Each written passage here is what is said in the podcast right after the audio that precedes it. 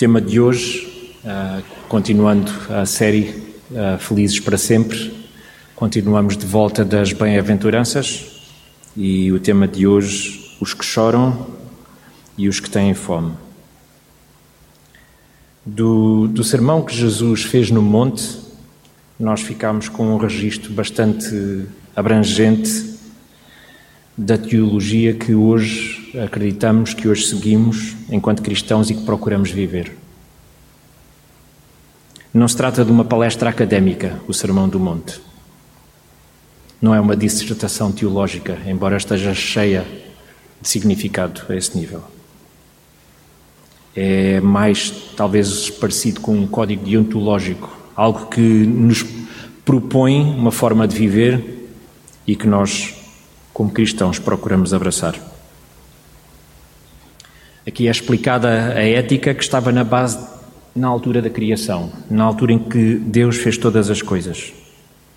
E Deus ainda hoje se mantém por trás daquilo que, que fez nessa altura, ainda defende isso para nós.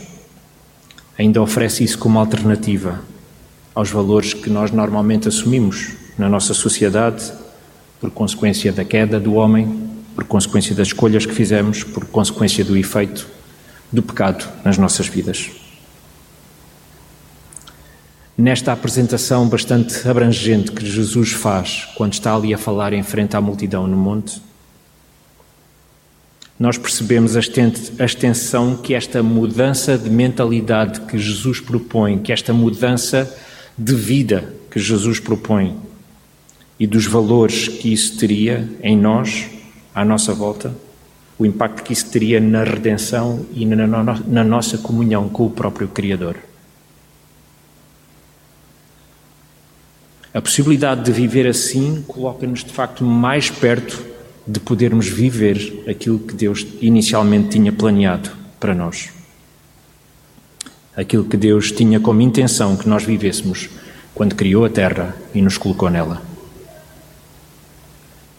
Talvez chegue o dia em que façamos uma série em que nos demos, nos demos uh, ao tempo de percorrer o Sermão do Monte, de percorrer tudo aquilo que Jesus disse, a ponto de entender esta abrangência de tudo aquilo que Jesus fala neste, neste discurso que dura três capítulos da Bíblia em, Marcos, em, em Mateus. Uh, talvez nessa altura, então, uh, consigamos entender uh, toda, toda a abrangência disto. Mas para já deixo o desafio de ouvirem hoje uma pequenina parte daquilo que nós uh, temos estado a falar relativo ao Sermão do Monte, relativo às bem-aventuranças, e talvez fique para casa agora a oportunidade de explorar os capítulos todos uh, em, em Mateus e assim relembrarem o contexto e o alcance daquilo que Jesus disse há dois mil anos, quando falou isto para as pessoas que o estavam ali a ouvir na altura. No começo do capítulo 5 do Evangelho de Mateus, Jesus utiliza uma expressão, uma forma de transmitir uma bênção que era muito típica na altura no judaísmo. E foi traduzida de várias formas, em várias versões da Bíblia, em várias traduções da Bíblia. Em alguns sítios diz bem-aventurados, em outros sítios diz felizes, noutros sítios diz abençoados. Mas o importante aqui a reter é que nestas bem-aventuranças que nós estamos a tratar aqui nesta série, Jesus faz esta introdução a jeito de um apanhado dos princípios de uma vida vivida no reino de Deus que ele estava a propor. Este apanhado talvez pudesse ter o título de O Reino de Deus para Totós ou qualquer coisa assim do género. É? Ao aprendermos mais sobre as bem-aventuranças, há algumas coisas que devemos evitar antes de avançar e que não faziam parte da intenção original de Jesus. Jesus não usa estas bem-aventuranças como uma forma de nos desafiar a ter vidas que são mais merecedoras da salvação. Isto não é uma lista de qualidades que nós devemos ostentar, que nós devemos conseguir obter para uh, carimbar um passaporte de entrada no reino de Deus. As bem-aventuranças são uma declaração da graça, da dádiva de Jesus, não são uma lei para cumprir. As bem-aventuranças também não são padrões éticos para nós usarmos e exigirmos dos outros que fazem parte do reino de Deus. E no outro extremo, estas não são bênçãos que só se concretizam lá no fim dos tempos. As bênçãos do reino de Deus concretizam-se a partir do momento em que o reino de Deus chega. Um spoiler, já chegou. Hoje vou tratar de dois versículos desta introdução que Jesus faz no seu sermão.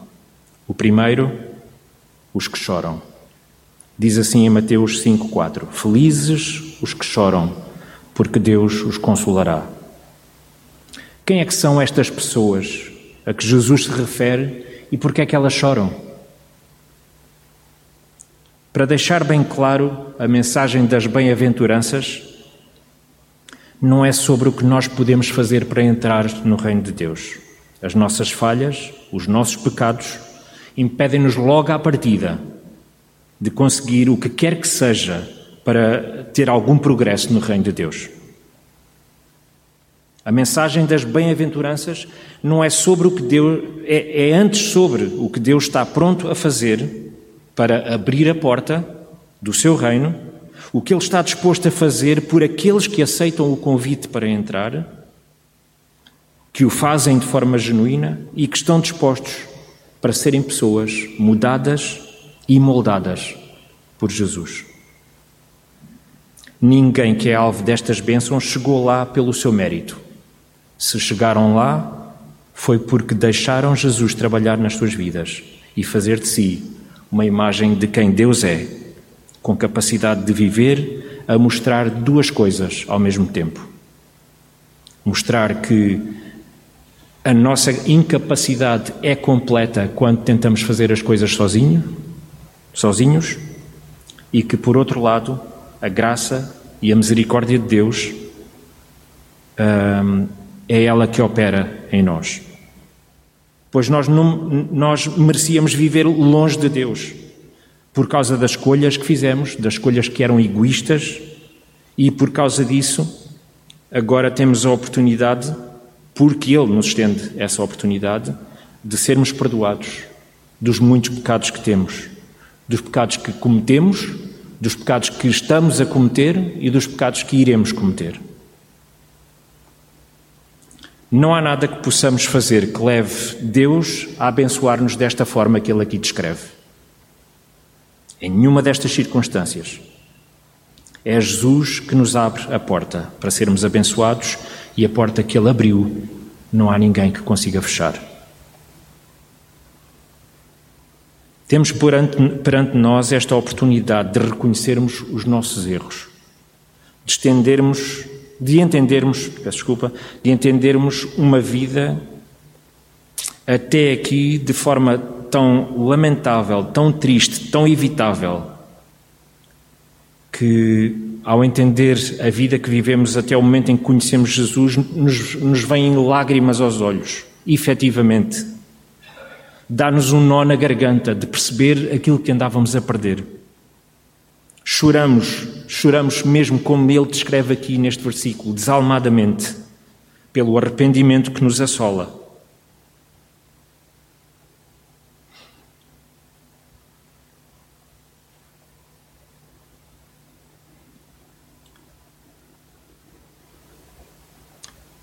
pela noção de que a nossa vida poderia ter sido se nós o que a nossa vida poderia ter sido se nós tivéssemos deixado antes Jesus entrar. Entramos de facto num processo de luto, um processo de reconhecimento de uma perda, de uma perda que nos vai mudar para sempre. Uma perda que nos vai levar a abandonar a nossa arrogância, o nosso orgulho de pensarmos que temos o que é preciso para lá chegar. E que nos vai aproximar de Deus para nos deixarmos colocar na pedra do oleiro. para sermos feitos vasos de novo, moldados por Ele, mas agora com o objetivo de sermos aquilo que éramos supostos ser quando Ele nos criou. Esta é a razão por que Jesus fala dos que choram. São estas as pessoas de quem Ele está a falar. A pergunta que faço a mim próprio, mas que quero partilhar aqui convosco também, é se eu reconheço que estou entre estas pessoas.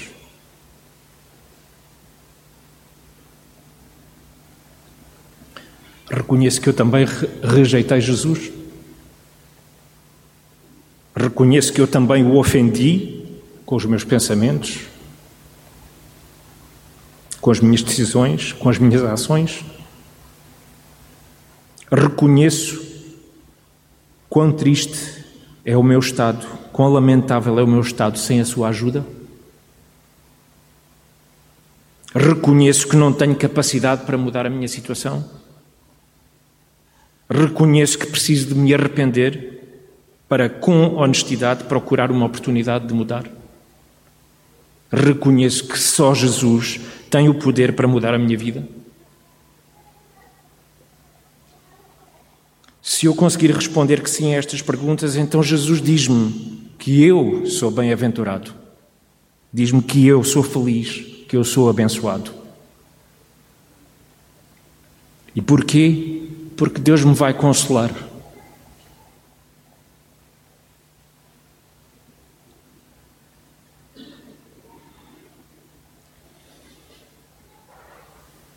Agora, os que têm fome e sede. Diz assim em Mateus 5,6: Felizes os que têm fome e sede de ver cumprida a vontade de Deus, porque Deus os satisfará. A quem está Jesus a referir-se ao mencionar os que têm fome e sede? Quando nós falamos de fome e de sede, estamos a falar de necessidades básicas necessidades que, se não forem supridas, põem em perigo a nossa vida.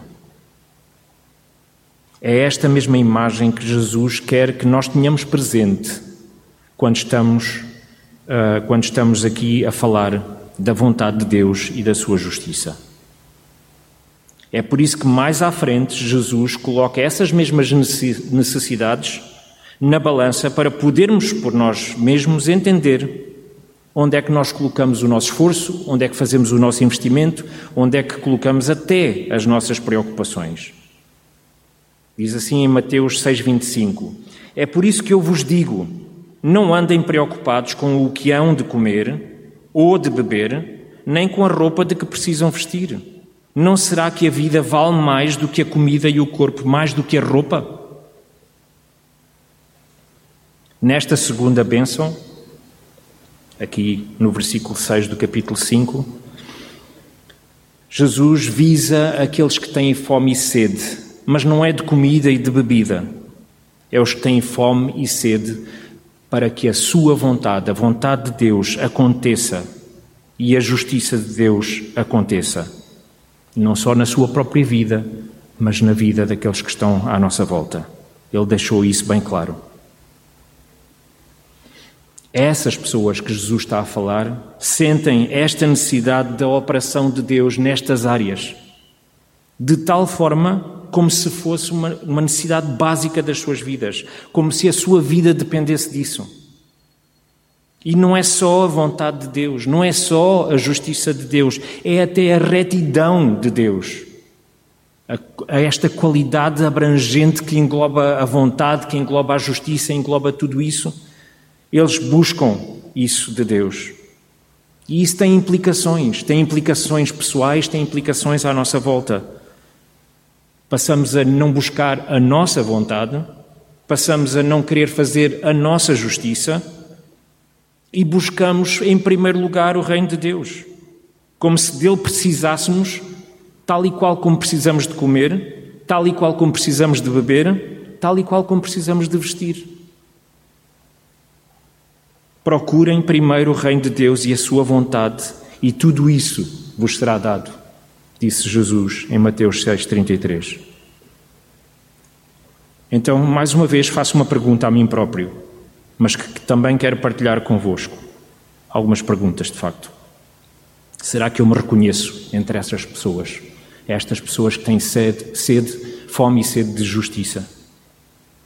Reconheço a falta da vontade de Deus e da sua justiça em operação à minha volta e na minha vida? Estou entre os que sentem a necessidade de conhecer a vontade de Deus? Estou entre os que desejam ardentemente a justiça de Deus, como se a minha vida dependesse disso? Sou parte dos que deixam Deus brilhar em nós, em verdade, em justiça, para iluminar à nossa volta aqueles que estão em trevas e impedir que as trevas prevaleçam nos nossos amigos, nos nossos colegas, na nossa cidade? Se nós conseguirmos também a estas perguntas responder que sim, então também aqui Jesus nos diz que nós somos bem-aventurados, que nós somos felizes, que nós somos abençoados.